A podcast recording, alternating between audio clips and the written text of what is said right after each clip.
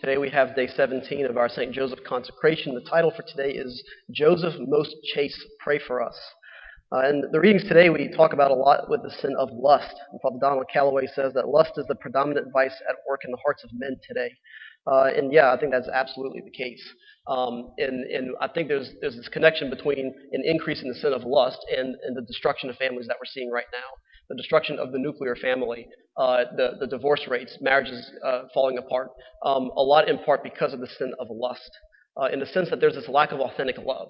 Uh, and Father Donald Calloway tells us that we have to turn St. Joseph, especially in that fight against that sin, that dominant sin of lust in whatever form that it takes, uh, but that capital sin uh, being there. And think about St. Joseph. We heard this a few times already in the readings that St. Joseph was the most chaste man that ever lived. All right? And, and with that, he was married to the most beautiful woman who ever lived.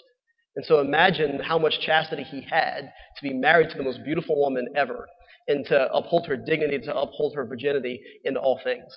Um, and, and, this reading today from the book also goes really well with this gospel because, in many ways, sins of lust tend to happen in secret or at least we think they're in secret. Every sin, no matter what it is, no matter if it's if it's in the light or if it, if it, for us if we think it's in secret, every sin in some way affects everybody else. In some way, it affects the church. Not only does it affect us, it does affect somebody else, uh, and that's where the sin of lust can be so dangerous. Uh, because it tends to be very stealthy. We think that what happens behind closed doors stays behind closed doors, but the Lord knows. Um, and that's why we hear that reading today of don't be afraid of one who can kill just the body, but the one who can also cast into Gehenna. Now, what's Gehenna? Um, Gehenna was this place outside of the city of Jerusalem. It was like a valley. And this valley was where they would dump literally every single trash and their sewage. Now, this is the Middle East as well. It's very hot out there. So you can imagine all this trash and all this sewage gets dumped into this valley, and the smell. Just imagine the smell. It's just rancid. All right, it's hot, it's smelly, uh, and so they use this as an example of hell to say that like this is what it, it this is kind of like a, a, an image of what hell would be like. To be wary of those who can kill the body but can't put us there.